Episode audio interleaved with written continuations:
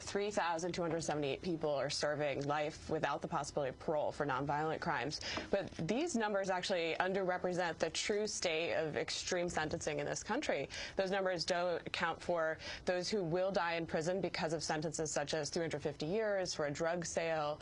Um, it also doesn't account for the many millions of lives ruined by excessive sentencing in this country as well.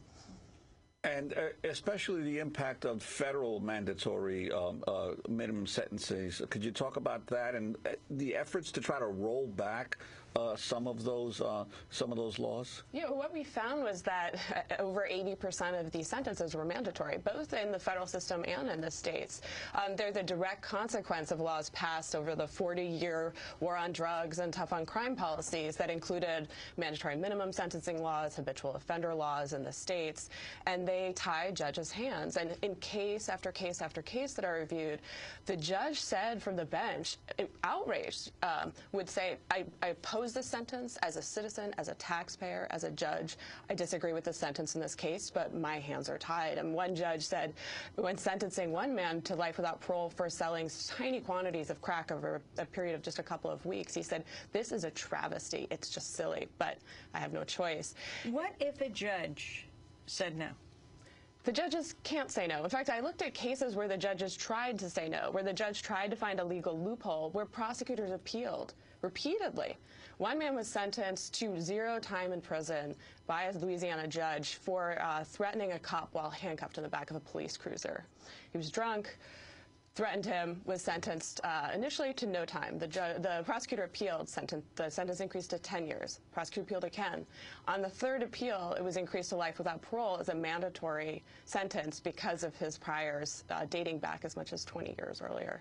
Let's go to another case. Another person profiled in your report, in the ACLU reporter Sharonda Jones. She was sentenced to life for conspiracy to distribute crack cocaine when she was a 32-year-old mother with a 9-year-old daughter. No prior arrests. No drugs were found on her. But her supposed co-conspirators testified against her in exchange for reduced sentences. In this clip from the film The War on Drugs, she talks about being separated from her daughter. My sister bring her to visit. And every time she come, it's hard. I see her like once a month. And to see her grow from a little bitty baby to almost a grown woman, it's just like, God, my dream is to just show up at her school. I mean, I know they gave me life, but I can't imagine not being at her graduation her high school graduation. I just can't imagine me not being there. Sharonda Jones. Jennifer, tell us more about her case. Well, Sharonda was caught up in a massive drug sweep in a majority white town in Texas. Over 100 people were arrested, all of whom were black. Um, Chuck Norris participated in some of the arrests. Uh, Sharonda had no information to trade for a, a, lenient, a more lenient sentence, and the judge was required to sentence her to life without parole, objected to the sentence, but uh, so he had, had no nothing choice. nothing on her. But they had nothing but one wiretap. Uh, what happened was a couple had been arrested on drug charges and began cooperating with the feds as confidential informants informants. And from there, uh, started implicating others in the community. They called Sharonda and said, hey, do you know where we can get some drugs? The wiretap caught Sharonda saying, let me see what I can do. That was the extent of the evidence against her, with the exception of testimony from these confidential informants and other co-conspirators. They never found any drugs on her. Uh, there were no even video surveillance of her with drugs. But she was sentenced to life without parole. A single mother. Her daughter, Clenisha, has been separated her for many, many, many years. And Sharonda maintains a very close relationship with her daughter. She carefully apportions the 300 minutes she's allowed to use per month for non-legal calls to call her daughter 10 minutes each day when I talked to Sharonda on the phone, she's like, I gotta go. I can't use up my minutes. I need to speak with my daughter. And uh, Sharonda, unfortunately, has no relief available. Her sentence is final, like those of everyone else we were profiling. Uh, they have really no chance of relief unless President Obama, in Sharonda's case, because it's a federal case, or in the states where the governors use their executive clemency powers to reduce their sentence.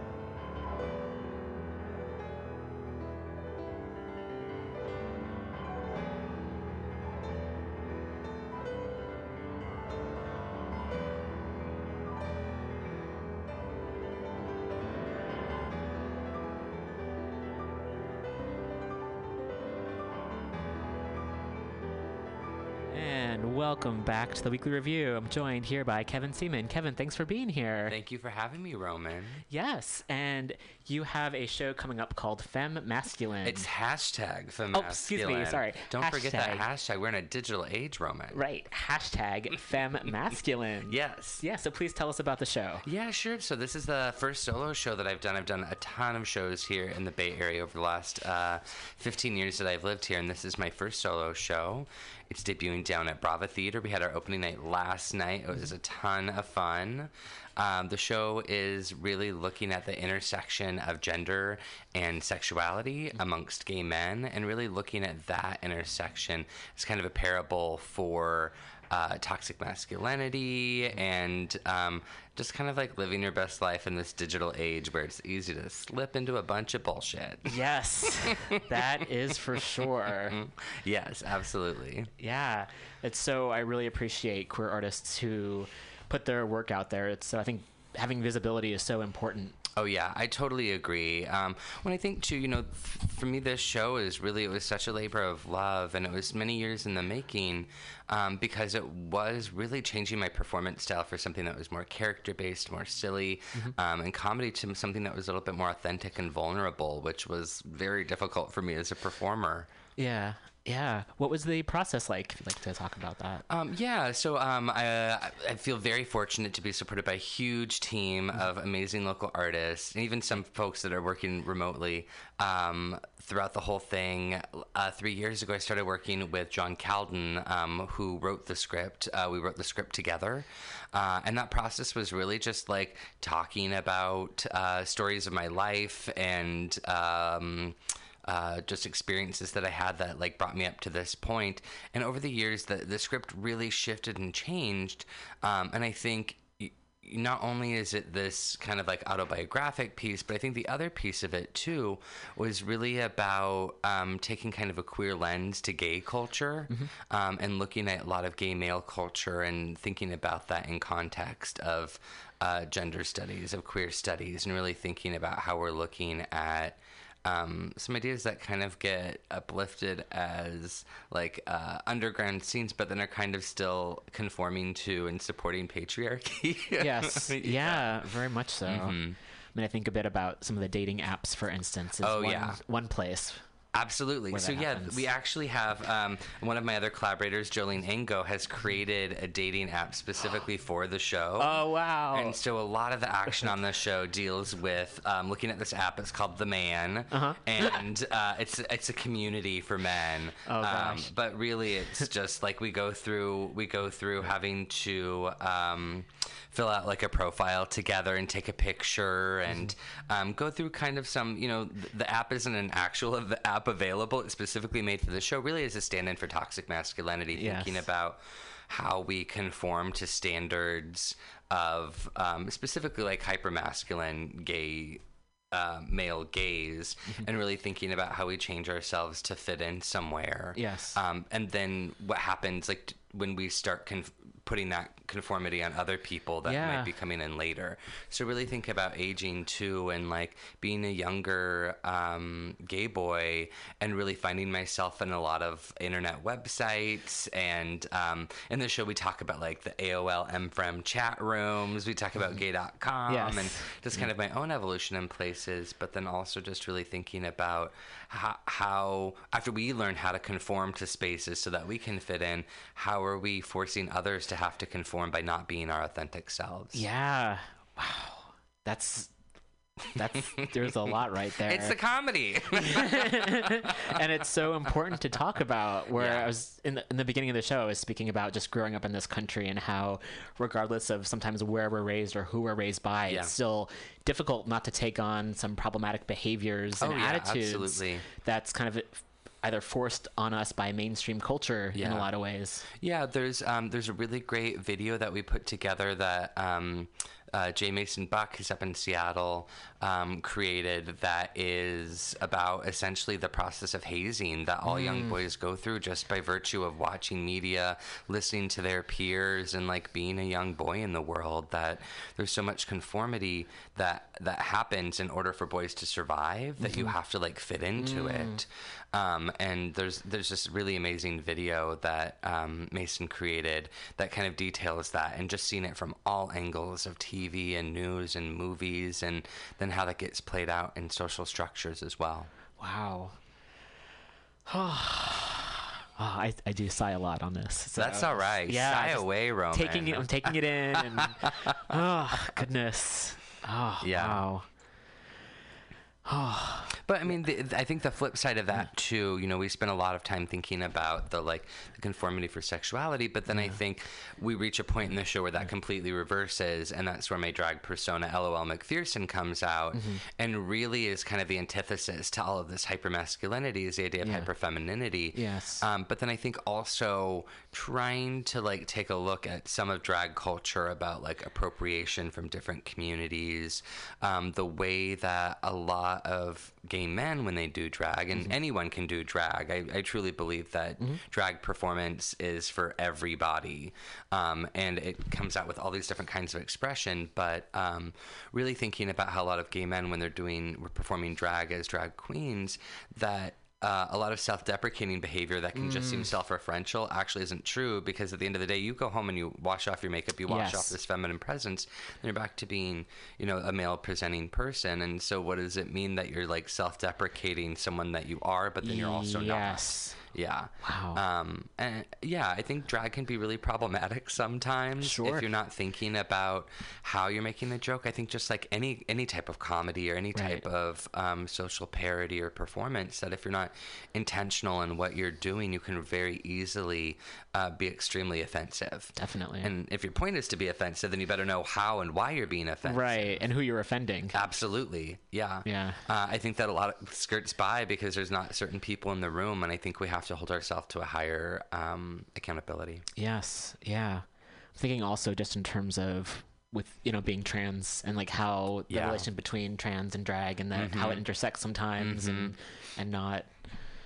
Yeah, a previous show that I did um, with uh, Mica Sigourney, Vivian Forevermore, Honey Mahogany, and Dulce de Leche, we did a show that was called Daughters of a Riot, where we looked at a lot of San Francisco history and specifically around the Compton's Cafeteria riot Yes. and um, how the Tenderloin in, in the 60s was this area that you, you know there weren't definitions or, or delineations between um, between queerness, gayness, trans identity. Like it was all just kind of bundled up all together, and it's Mm-hmm. Yes.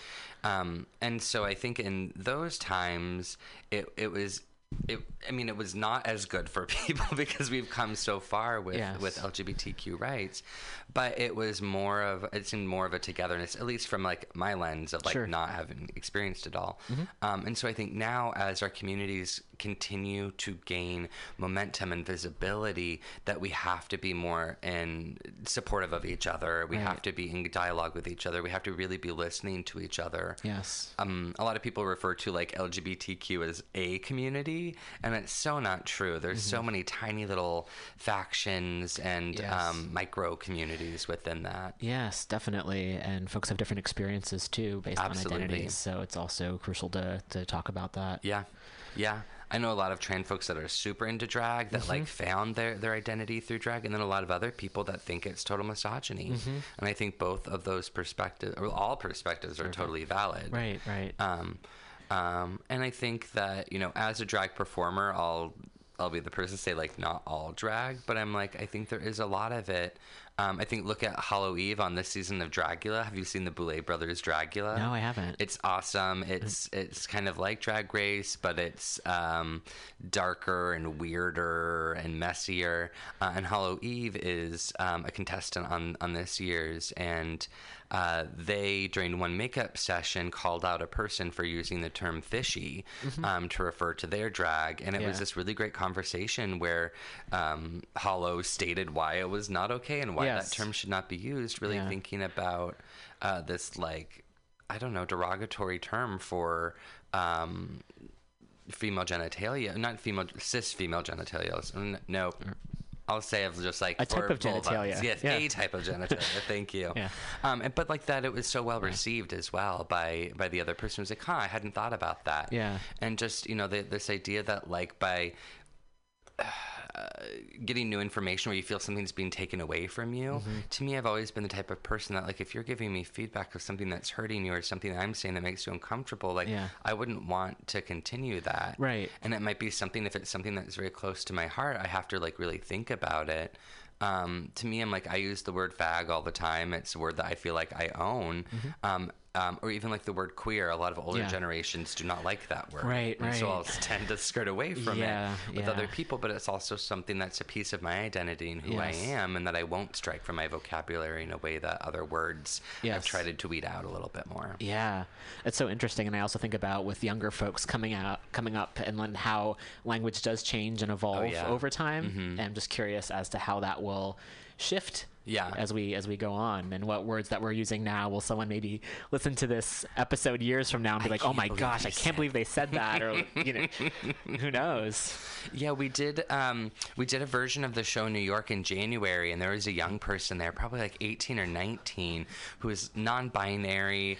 And like after the show, they raised their hand and they're like, "Do we even need this show? Like this conflict of like, do we need?" it? And I was just like, "I am, I am so happy Yeah. that you have yet to experience like people that that are like um, not okay with your non-binary, like that, like have no like. It is so wonderful that we have younger generations that are growing up in a time where there's so much um so many resources and services and so much available to support you but it's like uh, just a little bit ago and also right now too like the types of things that are happening to a lot of trans folks non-binary folks to queer folks that like um, I feel very fortunate to be in the bubble of San Francisco, and I mm-hmm. know how hard it can be for people that are living in areas that are not super accepting of LGBTQ identities. Yeah. Yes, definitely. I was thinking about. I was thinking about. I've got a lot of different like bubbles popping up over my uh-huh. head about where to go in the conversation, and one thing would be just in terms of processing what mm-hmm. we have been. You know, I, I feel like even recently I've been processing a few things that happened to me when I was like coming out as trans. When Yeah. Like over 10 years ago that I'm still like memories of things that I experienced versus what things have happened to folks now. Not to compare and contrast because everyone's experience is different et cetera Yeah. et cetera.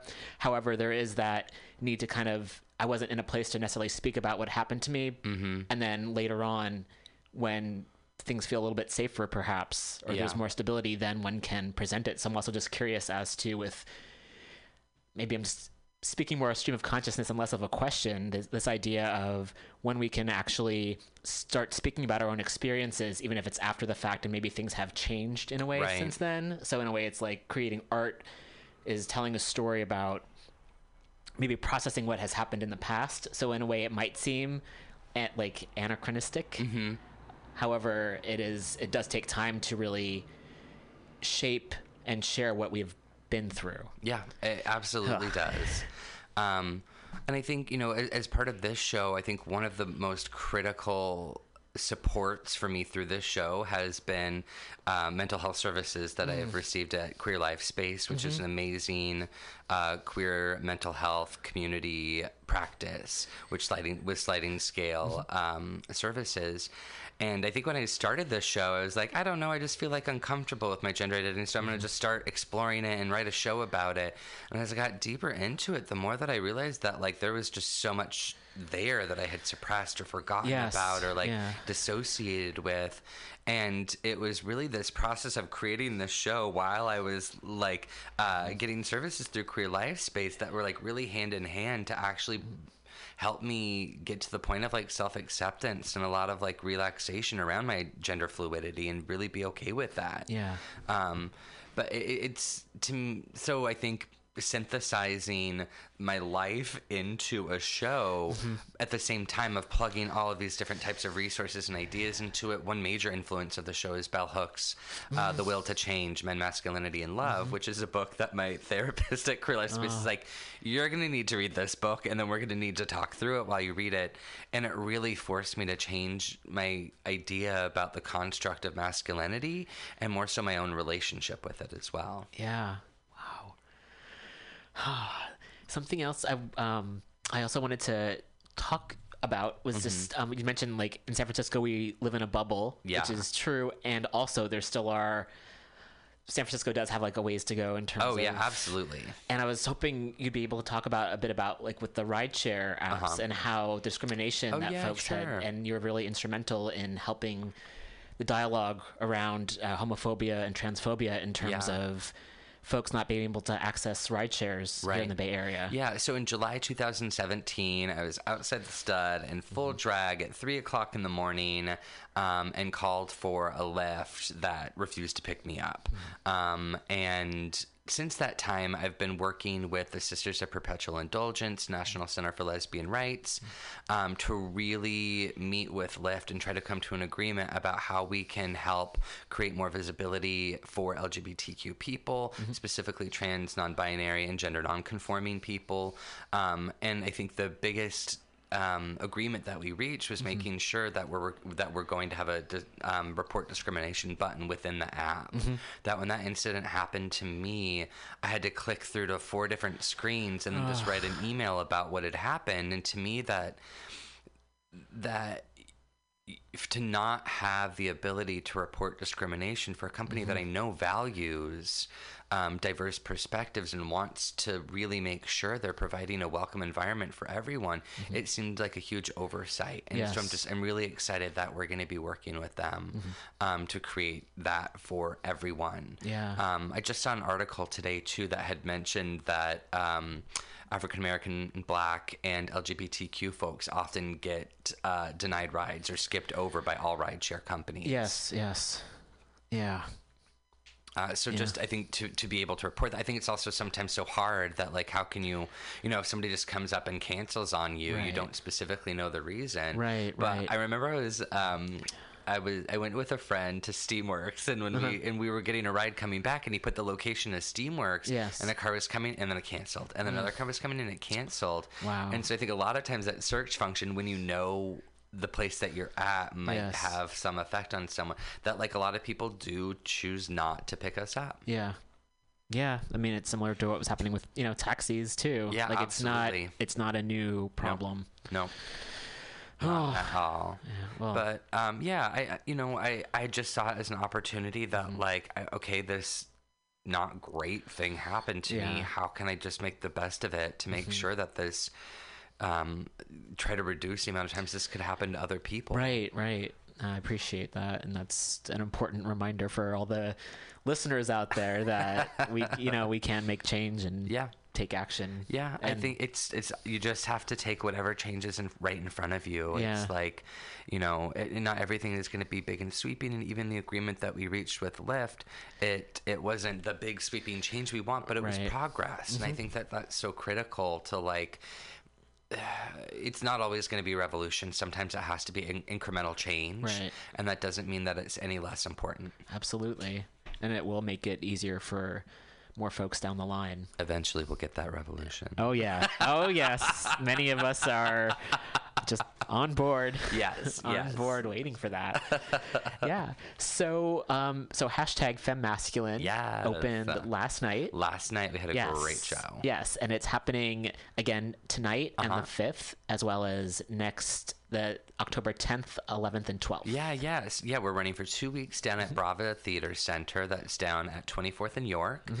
And we are in their brand new storefront cabaret space. Ooh. Just super cute. yet. It's right out on the street. Oh, It's, excellent. Um, space that they purchased about a decade ago. Okay. Um, and then their executive director, Stacey Powers, has really been um, getting the organization of the last 10 years on really solid financial footing and able to build out that new space that they had. Mm-hmm. Um, so it's it's really great to be in that space. Um, Marga Gomez had the first show in there. Oh, yeah. So I just I feel so honored to be in the same space with folks like her, uh, Tina D'Elia. Yeah. Um, Aegis Cooper, other other artists that are in residence at Brava. Oh yeah, they always such great shows there, and I'm so grateful that the the space exists. Me too. Yeah, but um, the show starts at eight o'clock Mm-hmm. uh, Thursday, Friday, Saturday. Well, I guess Friday, Saturday this week, and then Thursday, Mm-hmm. Friday, Saturday next week. If you want to come, I think the special family showing where I'm pretty sure like my mom and sister are flying in, and then I think my Oh. dad and stepmom might also be coming to the same show. So hopefully that will be a good one. I don't know, but um, that's happening next Friday, Okay. and um, yeah, it's a super fun show. It's just about 75 minutes. Um, I spend a lot of time on my phone. You're allowed to take pictures during the phone and be on it. I'm like, I'm like, if I have my phone on stage, I can't tell you not to have your phone out in the audience. but no, you should watch me. Excellent. yeah, um, yeah. So come out for that. Uh, it's going to run for a couple weeks, and then after that, we're just going to try to shop it around, maybe to see if we can get it touring around the country. Oh, that'd be excellent. Yeah. And also wanted to note that the uh, creative director is B. Thomas. Yes, who has been a- Beatrice Thomas, aka Black Benatar, Yes, aka yes. my work wife. Or no, my work husband. I'm her work wife. I forget. yeah. Yes, and, and Beatrice was on the show, I think, I believe last year or the year before. So Mm-hmm. yes. really grateful that yeah. you all are collaborating. Absolutely. Beatrice is um, one of my favorite people to collaborate with. Mm-hmm. We've been working together on so many shows. We um, used to do uh, this cabaret that was about the intersection of commercialism and the occult called Ooh. Dr. Zabrowski's Hour of Power. Oh, wow. Um, and then we did a, one called Public Prophecy as well. Um, but Beatrice has been such a force for this show and kind of giving the whole production like a shape and a feel. Um, we've also been working with Ryan Marchand, who's a really amazing performer and uh, educator and community um, organizer. Um, he has been giving more like theatrical direction. Our technical director, Erica Sokolauer Shane, has been crushing it. We've got some great lights by Kathy Anderson. Uh, my partner, Derek Schmidt, did all of our music. Um, yeah, and a zillion other collaborators too. I don't want to forget anybody, but I'm sorry. Um, and uh, yeah, Excellent. Well, very much look forward to seeing it. absolutely. I can't wait to come see. Yeah. Is there anything else you'd like to promote before we wrap up? Uh, I'm tired. That's about it. It's just this thing. Got Then I'm taking a nap. Got it. I totally hear you. Well, Kevin, thanks so much for being here. Thank you for having me, Roman. Yeah, and hope to see you again here. All right. Sounds good. All right. Well, we can take a bit of a music break, and this might take a, a moment to get all set up, and then afterwards we'll be back with some more news. Stay tuned.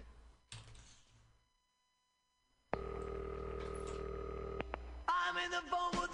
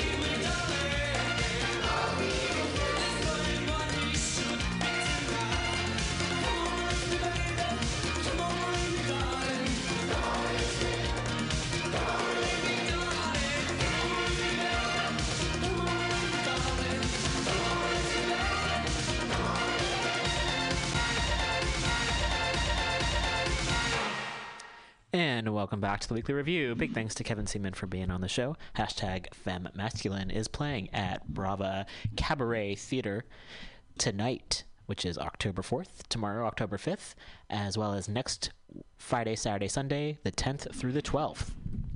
I've got some more news for you. Also, like to provide ways that folks can take action, and I a constant reminder is that everyone has a voice, everyone can make a difference, etc. So, regardless of one's situation, if you would like to make a change, there are so many folks who are organizing right now, and there's plenty of ways to get plugged in.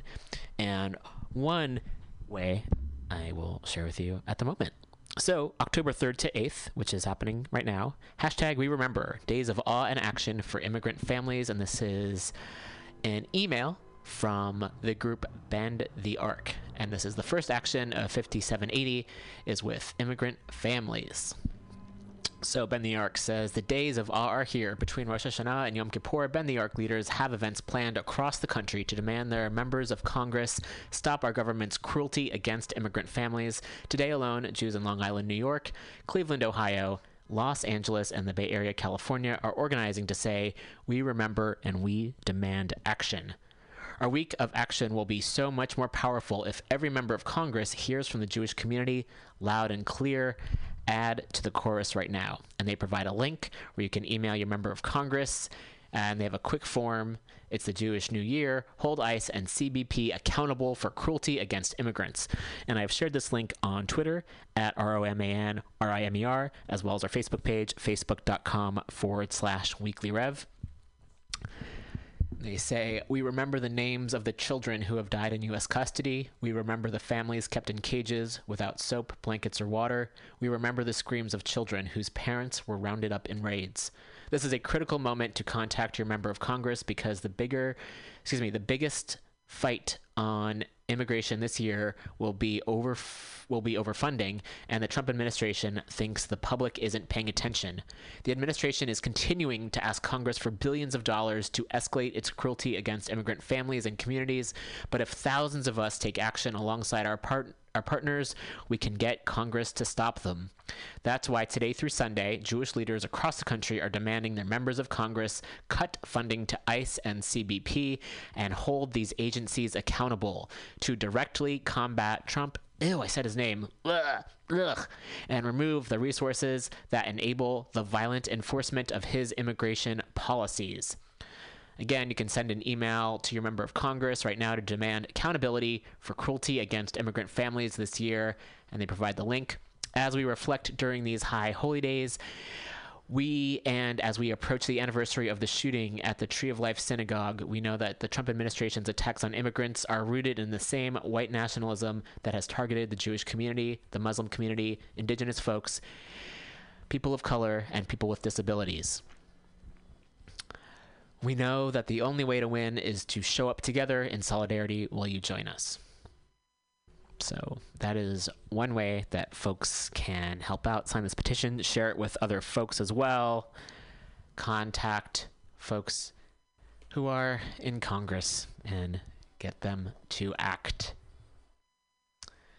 Next up, more events that folks can participate in. Here on the show, we are prison abolitionists. We believe that we can build a world without prisons and the idea of rehabilitating people and helping people instead of punishing people especially when there are when poverty is criminalized here in this country and how many folks there's millions of people incarcerated. It's just it's disgusting and it's fucking gross. And we did hear the the story earlier on in the program from democracy now! And that was an interview from 2013 and things i'd imagine have only gotten worse as far as militarization has ramped up.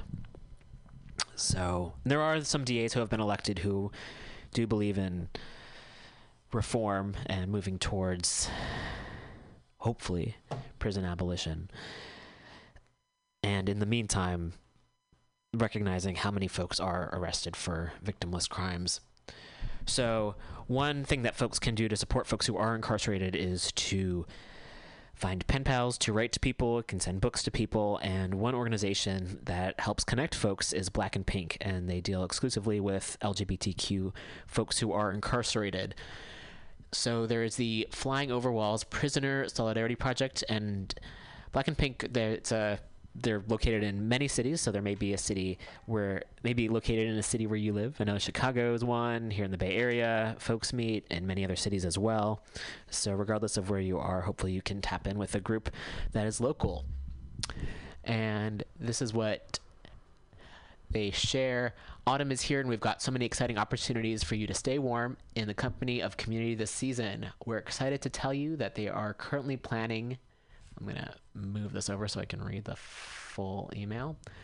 The fourth round of queer and trans prison abolition study group for this coming January through June 2020. This will be our second inside outside study group, meaning it will include both free world and. Uh, excuse me, I need to get the screen to a size that I can read. There we go. Okay, this will be our second inside outside study group, meaning it will include both free world and incarcerated members. We are in the process of recruiting 10 to 12 incarcerated folks who are interested in discussing the readings through pen pal letters, and each of them will be matched with an outside member of the study group. If you're interested in joining us, please read and then fill out the form. And they've emailed this to me, and I'm thinking about a way I can share this with you listeners out there. It's a Google Doc, and this is for the SF Bay Area Black and Pink 2020 Inside Outside Study Group.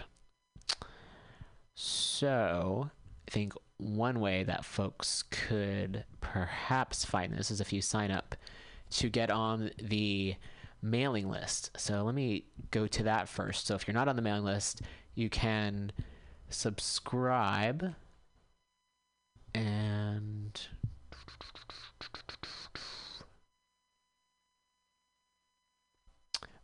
and or i'm just going to give the email address here uh, flying over walls at lists.riseup.net so if you want to email them and tell them that you're interested that's one way to do it and find the link. There's also they have a lot of letter writing news and events that are coming up. So community news and events and this again it's for the bay area. Monday october 14th uh, join survived and punished and tgijp for Freedom california a panel and letter writing event. And this is join us in a conversation with a panel of criminalized survivors and learn how to support the fight against gender violence and criminalization. And i'm going to take a look at this link to share the location. And this is happening Monday, October 14th at the East Side Arts Alliance, which is at 2277 International Boulevard in Oakland. Next up, Wednesday, October 16th, save the date. Berkeley City College will be hosting a summit on the mental health impacts of mass incarceration, and our very own Casper, also of ABO Comix, will be speaking on a panel. Next, Friday, October 18th, the No New SF Jail Coalition is asking community members to come show their support at an important hearing on the closure of the jail at 850 Bryant. We are calling for a rapid closure of 850 Bryant without the opening or, or renovation of any jail, transferring prisoners out of county, or an expansion of electronic monitoring. The hearing is scheduled for 10:30 a.m. at SF City Hall. More details to come. On Saturday, October 19th, we along, and again, this is Black and Pink, along with ABO Comix, will be at the Our Town SF Nonprofit Expo, the largest LGBTQ resource fair ever in San Francisco. Getting my announcer voice here. And again, it's October 19th, and that's at the Eureka Valley Recreation Center, which is at 100 Collingwood Street in San Francisco. Next up, Wednesday, October 23rd, join Initiate Justice for Bay Area Mail Night. This will be responding to mail from our members inside who have questions regarding current or past legislation, learning more about our policy work, and more. The event is open to anyone and everyone, excuse me. The event is open to everyone and dinner will be served. Please bring a laptop if you can. And let's see where this one's happening and they have Facebook events for all of these. And that's happening at the Urban Strategies Council, which is at 1720 Broadway on the second floor in Oakland. Next up, Wednesday, October 30th. Join a growing coalition of groups outside the California Corrections Department in a rally to expose hashtag MeToo Behind Bars.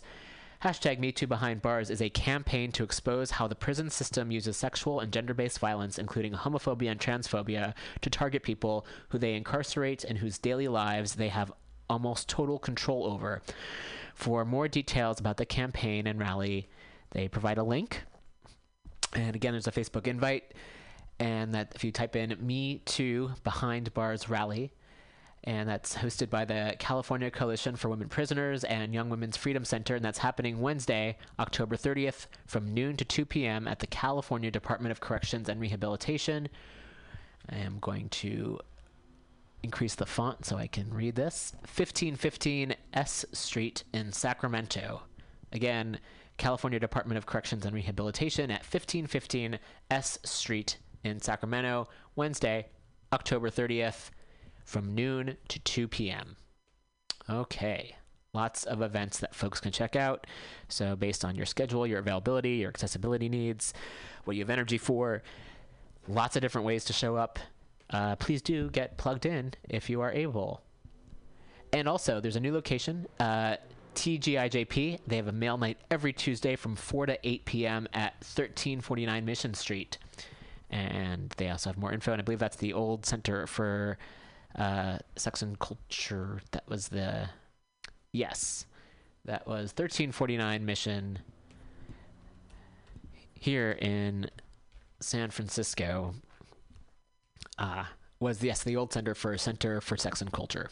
So yes, please do check out Mail Night. And again, that's every Tuesday from four to eight p.m. Okay, that is a lot of information. Also, oh wait, yes, there's more. Monthly letter writing in San Francisco. This happened last night at Wicked Grounds. And in Oakland on Monday, tw- Monday, October 21st, from 6 to 8 p.m., folks will be meeting at Farley's Cafe at 33 Grand Avenue in Oakland, near 19th Street BART. And that is where you can write letters to folks, as well as send postcards for people's birthdays and etc. and meet with community. Great. So, that is some more information. I oh have a story that's uh, diff- I mean everything's difficult. Not everything. Many things are difficult. There's an article from Common Dreams that was published in Truth Out on October 2nd, and it's also crucial to talk about here on the show. Not necessarily, not a big fan, not a fan at all of Republicans, not a fan of most Democrats, and those in positions of power cause a lot of harm, and that's kind of where we are. And as long as folks only care about protecting the wealthy and corporate interests, then we're all gonna, it's gonna be bad news. That's a, a summary of where we're at. So when folks say that the only thing that people can do is vote, that's really short-sighted and be wrong. And I get that it's people's opinion. However, through history, it's been riots and strikes and protests that have changed the course of history. And voting can work in a way of making it easier to organize, depending on who's in a position of power. And at the same time, voting and can be rigged. And if the folks who are running aren't necessarily folks who are looking out for people, that's that's not a good sign. So there were, I remember shortly after 2016, folks were saying, "Oh, we'll just wait till 2020," and someone had mentioned in terms of all the deportations and the family separations, which of course have been happening in this country since the very beginning. The idea of someone, you know, saying, "Hey, if your child was kidnapped, would you wait until 2020 to do something about it?" So it's really the idea is just to push people to act, to take action right now. And if this if this was your family, would you just wait until the next election cycle? And it's not even just about waiting, but this idea that you're waiting for something to happen, for someone else to do something about it. And who's to say that those other folks who may or may not even get into office will necessarily even make things better? And want to encourage folks to take we can take action into our own hands and people throughout history have done exactly that and have gotten things done. So this is something else that have uh, you know the folks that refuse fascism have been saying from the very beginning. Many folks have been saying from the very beginning with fascism it's it's not like you just vote people out. It's not a system that has any there's no morals to it there's no rules to it. People appoint themselves And the what the scariest part is that there are a lot of they have a lot of followers who are into committing violence. They already have committed violence. And that backed with you got the state violence and then you have vigilante violence against many folks. And oh, there's that's my opening to this article. So again, this is from Jake Johnson. It was published October 2nd uh, in Common Dreams as well as Truth Out. Will Trump refuse to leave? We should be worried about this tweet. So fuckface, I try not to talk about him too much because I recognize he's just it's uh, the systems that are in place have gotten him to where he is. His racist asshole father was a landlord who if he had been stopped then you know it's this whole just the system that's in place so recognizing it's more than just this one person and even once he's out of office that doesn't necessarily mean that the system's going to fall apart even though it's it's just uh it's beyond one person. So i think that's what i'm trying to say is that he's representative of the whole system and even if, even in when if he's out other things need to be changed. That makes sense? Hope so. I'm talking a lot of things out today. It's a bit explanatory. So moving along he was talking about a coup and all this nonsense days after amplifying a right wing pastor's warning of a quote unquote civil war like fracture if he is removed from office, President Fuckface, my words, not the words of the article, late Tuesday said the impeachment inquiry launched by House Democrats is a coup, heightening fears that 45 could refuse to allow a peaceful transition of power. And also, I'm going to make a note have there ever been peaceful transitions of power in one way or another? Things aren't even peaceful when there's not even a transition of power. Anyway. Let me finish the sentence. Uh, uh, he would ref- could refuse uh, to allow a peaceful transition of power if he is ousted by Congress or defeated in 2020. Um, then they quote him, and he's just talking about a lot of fucking nonsense. Observers reacted with alarm to 45's tweet and said that it should not be treated as a typical online outburst from the president. This is ext- excuse me, this is extremely dangerous, Matthew Gertz, senior fellow at Media Matters said, pointing out that Fox News hosts and contributors have been aggressively pushing the coup narrative in recent days. 45's coup language isn't an errant presidential tweet, Gertz added. It's an official Trump. Ugh, ugh, my mouth feels so gross when I say his fucking name. Administration talking points that multiple top aides have rolled out on state TV today. Historian Angus Johnston asked in response to 45's tweet what happens when he tweets something like this the day after he loses re election. The orderly transfer of power in the U.S. has always depended on the active cooperation of the outgoing president. What happens if that cooperation is not forthcoming? The answer, the day to day answer for November and December 2020 and January 2021, isn't obvious. Johnson said, tweets like tonight's crank up the costs of breaking up of breaking with Trump. Ugh. Ugh but they also underscore the fact that there's no guarantee that waiting that waiting him out will be an effective alternate strategy. Concerns that 45 could resist leaving office if ousted by the constitutional process of impeachment or defeated in the 2020 election are not new. 45 has repeatedly suggested on Twitter and during campaign rallies that his term should be extended to compensate for the time, quote unquote, stolen by the Mueller investigation. This is not a drill and there is no reason to believe 45 will go quietly if he is defeated, wrote The Intercept's Mehdi Hasan in a column in March. There is every reason, however, to believe he and his allies will incite hysteria and even violence. Those who assume otherwise haven't been paying attention.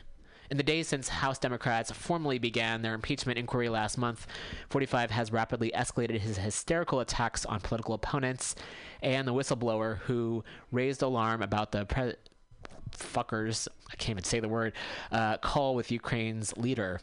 Last week, as Common Dreams reported, 45 suggested the person who provided information about 45's call with the Ukrainian president is a spy and traitor who should be executed. On Sunday, 45 warned of big consequences for the whistleblower as the anonymous individual's lawyer said the president's attacks have put the person's safety at risk. On Monday, 45 asked whether Representative Adam Schiff, Democrat from California, chairman of the House Intelligence Committee, should be arrested for treason, a crime punishable by death, following the president's coup tweet Tuesday night. I can't believe I'm saying that. So gross. Okay, Trita Parsi, executive vice president of the Quincy Institute, said the logical conclusion of this nonsensical statement is that the military should step in, save 45, and arrest 45's political opponents. Let that sink in. Parsi added. Yikes. So, again, uh, you can find this at truthout.org. Jake Johnson is a staff writer for Common Dreams. You can follow him on Twitter at Johnson Jake P. All right. That was a lot of talking. We're going to be uh, finishing up the show in a little bit. Uh, I'm going to find some fun music to play. Maybe it's not fun, but I'll play some music. We'll be back in a bit.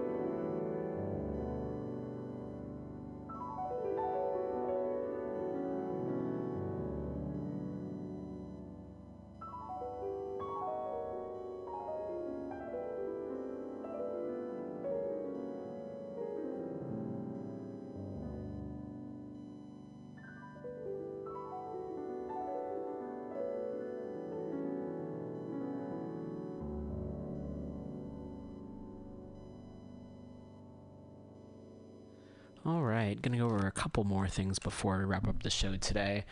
The story comes from Seattle, and of course there are patterns in many places here uh, in the in the U.S. And this is about fare enforcement and how uh, it's actually cheaper to not charge people to ride the train than it is to hire folks to be fare enforcers. There's an article in the Seattle Times that came out on October 4th. That's today, 2019. Seattle Times. Black passengers getting cited, punished disproportionately by sound transit fare enforcement. This was written by Heidi Groover. When fare enforcement officers board a sound transit train, they begin at either end and work their way toward the middle. One by one, passengers tap their Orca cards on handheld devices or show their tickets to prove they've paid. But practice is designed, excuse me, the practice is designed to be unbiased, the agency says, a safeguard against potential profiling by officers. But sound tra- transit data shows this system is not preventing disproportionate punishment. While 9% of people who ride light rail and sounder commuter trains are black or African American, 22% of riders are caught up in the fare enforcement system over the last four years were black, according to rider surveys and enforcement data collected by Sound Transit. For black riders, the disproportionately the, dis- the disproportionate the disproportionality grows as the punishment gets more severe, from warnings to $124 tickets to misdemeanor theft charges. About half of riders who, in the last four years, faced a misdemeanor for failing to pay fare were black. They provide a chart of the demographics. Disparities, both by race and by income, have led politicians and transit agencies across the country to rethink fare enforcement, sometimes pitting social and racial justice advocates against publicly funded agencies anxious to appear fiscally responsible. And they also provide a survey where if you're in Seattle, you can share your experience with Seattle, the Seattle region's fare enforcement system. At, Se- at Sound Transit, officials are aware of the disparities, but don't yet have an explanation or solution. Shocking. Some in the agency also say fare enforcement makes riders feel safer and therefore more likely to use the system. and they um, speak to a Sound Transit chief of staff, Rhonda Carter, who says it's certainly troubling. It's troubling to see pretty starkly what looks like a disparity, but the numbers don't answer why people didn't pay. Carter said. Was it a wayfinding issue? Was it I literally don't have the money? Was it I just forgot to tap for the third time this year? Sound Transit plans uh, to survey riders later this year. Critics say the existing data proves the system is failing. Some question whether a public transit system should be punishing people who can't afford to ride.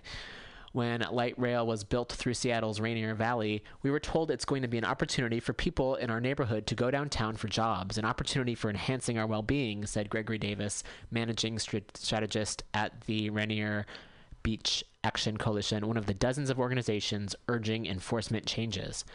What if what comes out of it is a fare enforcement policy that indebts our young people? That's the opposite of what we were told the benefit would be, Davis said. A small share of sound transit riders encounter fare enforcement each year, and fewer still are warned, cited, or charged. But disparities worsen with each step. With each step, with black riders receiving 19% of warnings, 43% of tickets, and 57% of theft cases over four years. Riders who don't pay can get one warning, and if found guilty again within a year, a $124 ticket, a second ticket, then a misdemeanor charge. In May, the agency Oops. I uh, clicked on uh, a chart here. Okay. Uh, 43% of tickets and 57% of theft cases over four years. Riders who don't pay can get one warning and, if found again within a year, a $124 ticket, a second ticket, and then a misdemeanor charge. In May, the agency quietly paused referring cases for misdemeanors. It's unclear if the agency will permanently stop those referrals.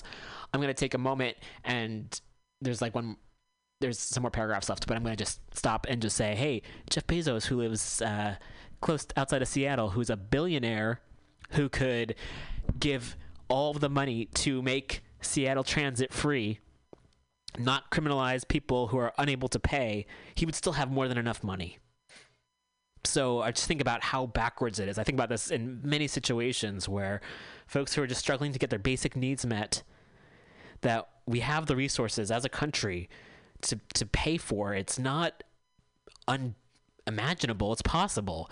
So many things are possible, yet greed prevents people from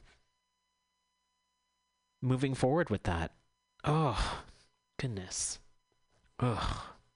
I think I just talked myself into a, a sadness corner. Oh, goodness. There has to be something that is hopeful. In San Francisco, this isn't necessarily um, hopeful, but I want to just share a few more things. I do like to try to end on a positive news story to get myself and all the listeners up, upbeat, happy about something good. Uh, but there are some just things I also wanted to mention that are not so happy. So there are folks uh, in the Clinton Park area in San Francisco who fundraised over four thousand dollars to get boulders placed on the sidewalk because they didn't want unhoused people to exist.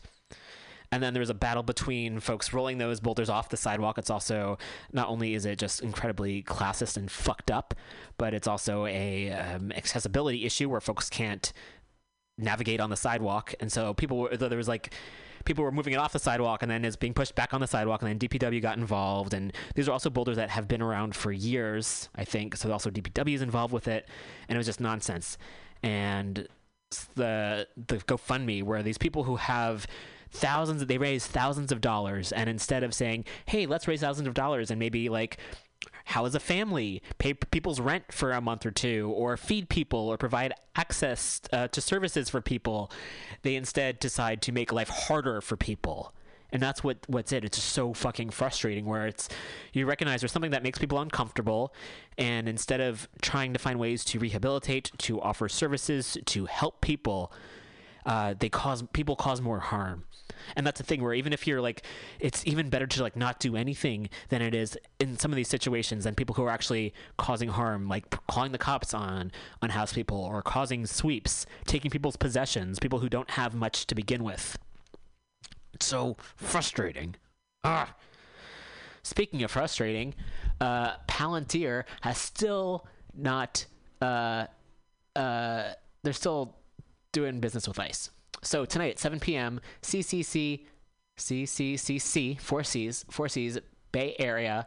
Uh, follow them on Twitter at Close the Camps BA. Call to action tonight, 7 p.m. The Palo Alto BW Ball has not dropped Palantir Tech as a sponsor for their event. We cannot allow them to normalize Palantir and its cruelty. Palantir money is blood money.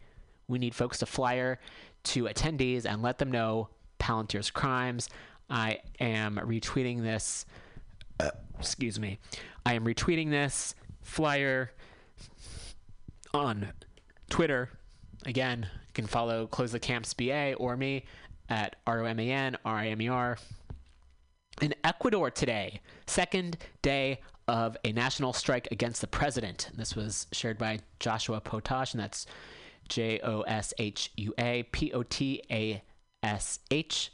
I will also share that. So, around the world, protests are happening. There are some more in other places as well that I wanted to get to.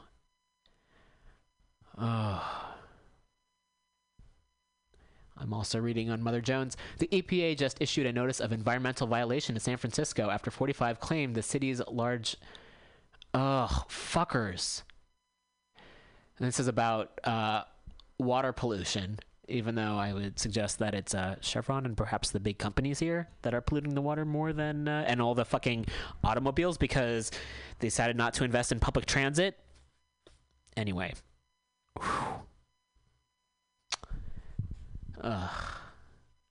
There's an article on motherjones.com if you'd like to read more about that. And I am scrolling down to see if there's something else I can share that will end on a positive note because there are a lot there are a lot of scary things happening and a lot of frightening things that are happening and also a lot of folks taking action. And I perhaps did not get to some of those stories this week. And I apologize. I also just want to encourage folks to donate to Chesa Boudin's campaign for district attorney to ensure that there is an election, since the mayor has just decided to replace Gascon with Suzy Loftus, who is running against Chesa. Oh, goodness.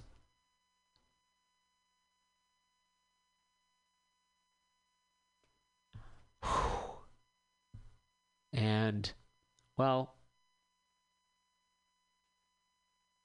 that might just be it. A lot of more things going on, but uh, it's 143. I feel like I have spoken quite a bit. I have used my voice, and, well, I am seeing from AlterNet that the Democrats have roped Mike Pence into the impeachment inquiry of Trump. I hope they all fucking go. So, I guess we'll take what we can get for there. Um, big thanks to Kevin Seaman for being on the show. Again, you can check out Kevin's show, hashtag femmasculine, at the Brava Cabaret Theater. For more info, go to brava.org, and that's again um, October 4th and 5th, the 10th through the 12th at 8 p.m. I think that's going to be it for me. Stay tuned to Mutiny Radio. Oh, I should plug the station. Hello. There's shows here every day of the week. Please listen in. Please donate to the station. We stay open based on dues. So please, please, please donate if you can. If you'd like to support the show in particular, you can do so if you go to patreon.com forward slash weekly rev. Thanks so much. And yep, that's about it. I'm going to play some more music for you all. Thanks again so much for listening. Have a good week. And we'll be back next week. And taking a moment to choose the song, sometimes eh, it takes me a while. So I'm going to see what I'm in the mood for. And in the meantime, I am going to speak. Super professional here. And what are we going to decide on? All right. Here we go. Have a great week, everybody.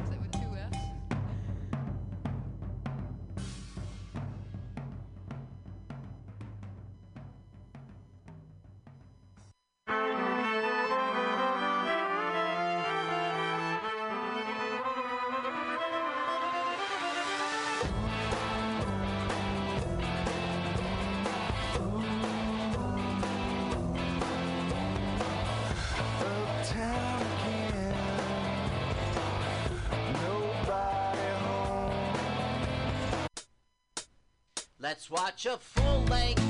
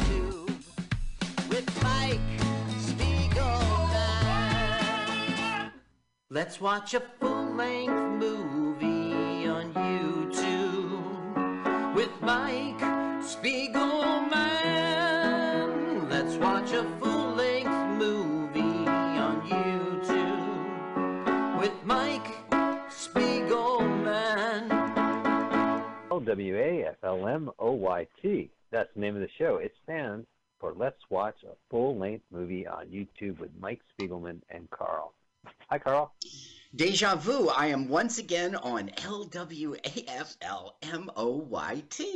How apropos, you thought you escaped, yet the status quo remains week after week. You're on LWAFLMO. Uh, see, nothing's changed. LWAFLMOYT. Let's watch a full length movie on YouTube. We watch a full length movie with you, let us. And we want you to listen to the podcast and watch a full length movie, a feature length movie on YouTube at the same time. Yeah. You want more information? The reason why we say the acronym at the start of the show is because that is the official name of our podcast. So if you'd like to subscribe as much as we want you to, go to LWAFLMOYT. Why don't you make it an experience? We stream this show first on mutinyradio.fm. Uh, just go to that website and you'll be directed to a live feed. You can cut and paste that feed into your streaming service, which is what I do on my podcast app. And you can listen to us every Sunday, 2 p.m. Pacific Standard Time, where I'm from, or 5 p.m. Eastern Standard Time, where Carl is from, Where I'm from. and make it a day. Yeah, well, that's where you're from. And uh, right before the show, of course, is a great show, The Edge of Insanity with Paul Brumbaugh. We just like to promote Paul Brumbaugh's show. We would like to promote Mutiny Radio, which will go to Venmo and donate to at Mutiny Radio. We also have a great YouTube channel. Uh, I have to promote it, LWAFLMOYT. Carl's taken previous movies, previous episodes, synced them up. Yeah. Well worth a watch and a subscription. And we are, of course, on Facebook as Let's Watch a Full Length Movie on YouTube. Carl, what is the movie we're watching this week? Okay, it is not a feature length movie. It is The Castaways on Gilligan's Island. It's a TV show. Curse you for making me watch this. The Castaways on. That's- V, we haven't even started one second of this uh, hour, this 60, 70 minute long uh, full length movie, feature length to be a theme. movie. Uh, the channel we like is MashFan72, all one word. So it's you put in your YouTube search en- the engine the Castaways on Gilligan's Island. It's 1979. You're not that in, and it's MashFan72. Hit the pause. By the way, we hate all MASH fans. That show's way overrated. oh, do you think that's what they mean? 72? Probably. Yeah. He was born in 72. His parents made him watch uh, Gen X television, and he's a confused guy. oh, by the way, this this uh, television show, this movie is based on a television show. Uh, I just played the. I just went to the link. So you know what? I'll, I'll save the speech, but go ahead, type in the Castaways on Gilligan's Island movie, and you'll get to Mashman 72's page. Click the link, hit pause, move the timer back to zero zero zero, which is I am trying to do here in real time at the Mutiny Radio Studios. Right. And once you are ready, we're going to count down, and at the same time, we're going to hit play and experience the castaways on Gilligan's Island at the same time. Uh, so, without further ado, to kick off our countdown, we please welcome the Paul Brumbaugh. All right, so let's get this started. I am I am ready. It was a live show. We're very excited to have Paul here as our countdown gentleman. Let's get ready to brumba. Ladies and gentlemen, uh, let's get ready to Okay, so let's get ready to Brumba. And now, what you've all been waiting for, Master of the Descending Numerals, the Countdown King himself. Would you please welcome Mr. Paul Brumba? All right, guys, you know the drill. Put that finger right over that triangle and do it in three, two, one, go. TV show, not a movie. TV show. So this is the same original '60s uh, intro, but this is the '79 movie. You see how young they look right But he's but he's older now. Right. Oh, so this is the original. Uh, but the original cast is not in this TV movie, right? There's one got replaced. Ginger got replaced. The rest of them, it's legit. The rest were like, the money's fine. The money's fine. I'll take it. But like Russell Johnson's being asked to reprise any 50s sci-fi movies. Here they are. There's the true star, the fucking asshole boat that killed them all. so he's older now. Bob Denver, Alan Hale, no longer a junior. Jim Backus, the greatest actor ever. Nellie Schafer, the professor's wife. Ooh, also introducing Judith Baldwin as the replacement. Russell Johnson, and good old Dawn Wells, who probably has the best head on her shoulders from the Castaways on Gilligan Yeah, yeah, she does. Now you let. So this TV show was on during the '60s on CBS, but the popularity of the syndication for the next two decades, uh, they started doing new projects on other networks. So this is a there was a cartoon show on NBC. There was a Gilligan's Planet as well. There was like a '70s cartoon and an '80s cartoon, and then they started making TV movies. Oh, you know this, Carl. I made you watch this and research this. Yeah, that's right, and you're nailing it. Um, and what's interesting to me is that this was a show on CBS, and what we're watching right now is on NBC. I bet you there was some scandal, like, you know, no way are we doing Gilligan's Island again. Fine, I'll go to NBC. Will you just do that then? This is our generation's Breaking Bad spinoff on Netflix. Uh, you know, they're like, why don't you show it on AMC first? No, no, just that important story about Jesse has to be aired on on Netflix. So important. It's so important to add 90 more minutes of fucking Breaking Bad. Thank you, Netflix. I enjoyed that, but but you're right. It was unnecessary. I enjoyed it just because it was nostalgic. Is that the word? It's a little too young to be nostalgic, but uh, Yeah, uh, back when the time that show was still on the air. I mean, it was all well acted and well done, but uh, it's just whatever. I don't. It's Netflix is so disposable. I've discovered in in uh, in quarantine where you go, whoa, there's a new Will Ferrell movie. All right, I'm gonna watch it. I watched it. Now I don't have to ever think about it ever again. Yeah. And you know what I mean? Like quality level. But guess, check this out, Mike. This is pretty cool. Uh, my sons are into Breaking Bad. The littlest one, just because the older ones are, they they don't even you know understand it. But uh, by the way, full disclosure: one is twenty and one is eighteen. Okay, I'm not raising uh, seven year olds watching uh, you know. Uh, crystal meth shows. Okay, so they insist go to the movie theater and watch this. This was we saw this in New York in Yonkers on the silver screen. Breaking Bad. Yeah. Well, I mean, this new what was the new one? El Camino? Is that what it's called? Yeah, right. El Camino. All right, we're missing the movie. We're Which missing the is- movie. Now, what's happening here is they had a tropical storm from the last reunion show. It washed them back onto the island, but now the hurricane made all of the fresh water salt water.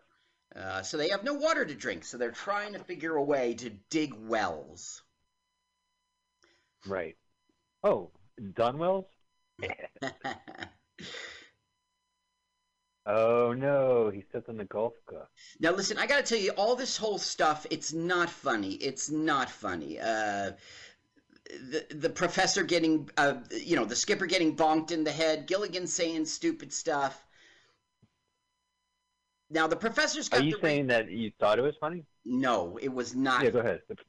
The professors got the radio fixed, and now they're learning that they're calling off the search for the Minnow 2 because uh, they're, you know, they just think the castaways are dead. Ho, ho. Oh, that's a bummer way to start the. The worst morning show ever. Now, Gilligan is the one that got them shipwrecked a second time, of course, so they're all giving him shit right now. Yeah. So the Minnow too. So the first TV movie, they left the island and they left on a newly christened Minnow two, and then the same thing happened as the Minnow one. Exactly right. They got blown back. Okay, so now Gilligan's moping around, but he's discovered something. This show is so stupid, Mike. Curse you, curse you. he's found a propeller. Uh-oh. Okay, and an engine. Oh, great! Gosh. Propeller? Could it be a plane? It's a tit. Oh, it's not. It's an extra. Ooh. I thought it'd be something extraordinary, but it's just a plane. The tit. Now, wow. how did they not find this three years on the island, you know? Well, no, no, no. It landed the three hours trip to take to go back to civilization on the Minnow two. That uh, during that time span, the well, I guess you're right. Yeah, three seasons. They never knew there was a fucking plane on the island. Right. It was. There he's right now. The professor's like, it was overgrown by the jungle. Russell Simmons, uh, Russell Simmons, Russell uh, Johnson. Yeah. The professor. He's like my favorite. Oh, okay. He's in a lot of B movies. Did you Yeah. know that he him was a serious ass pilot in uh, World War II? Interesting. Yeah. This must be easy. This must be therapy. Being a...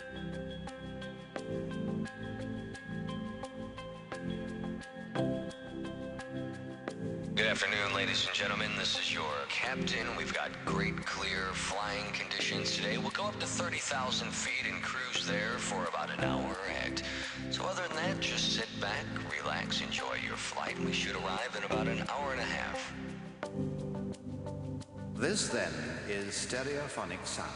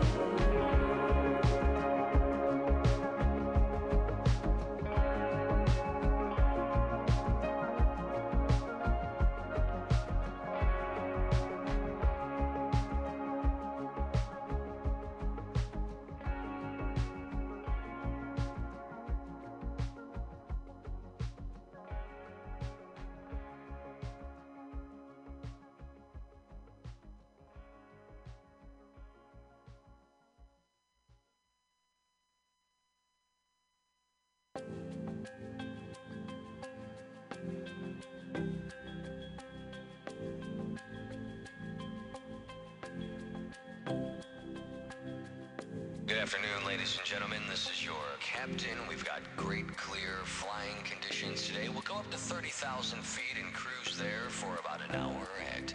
So other than that, just sit back, relax, enjoy your flight, and we should arrive in about an hour and a half. This then is stereophonic sound.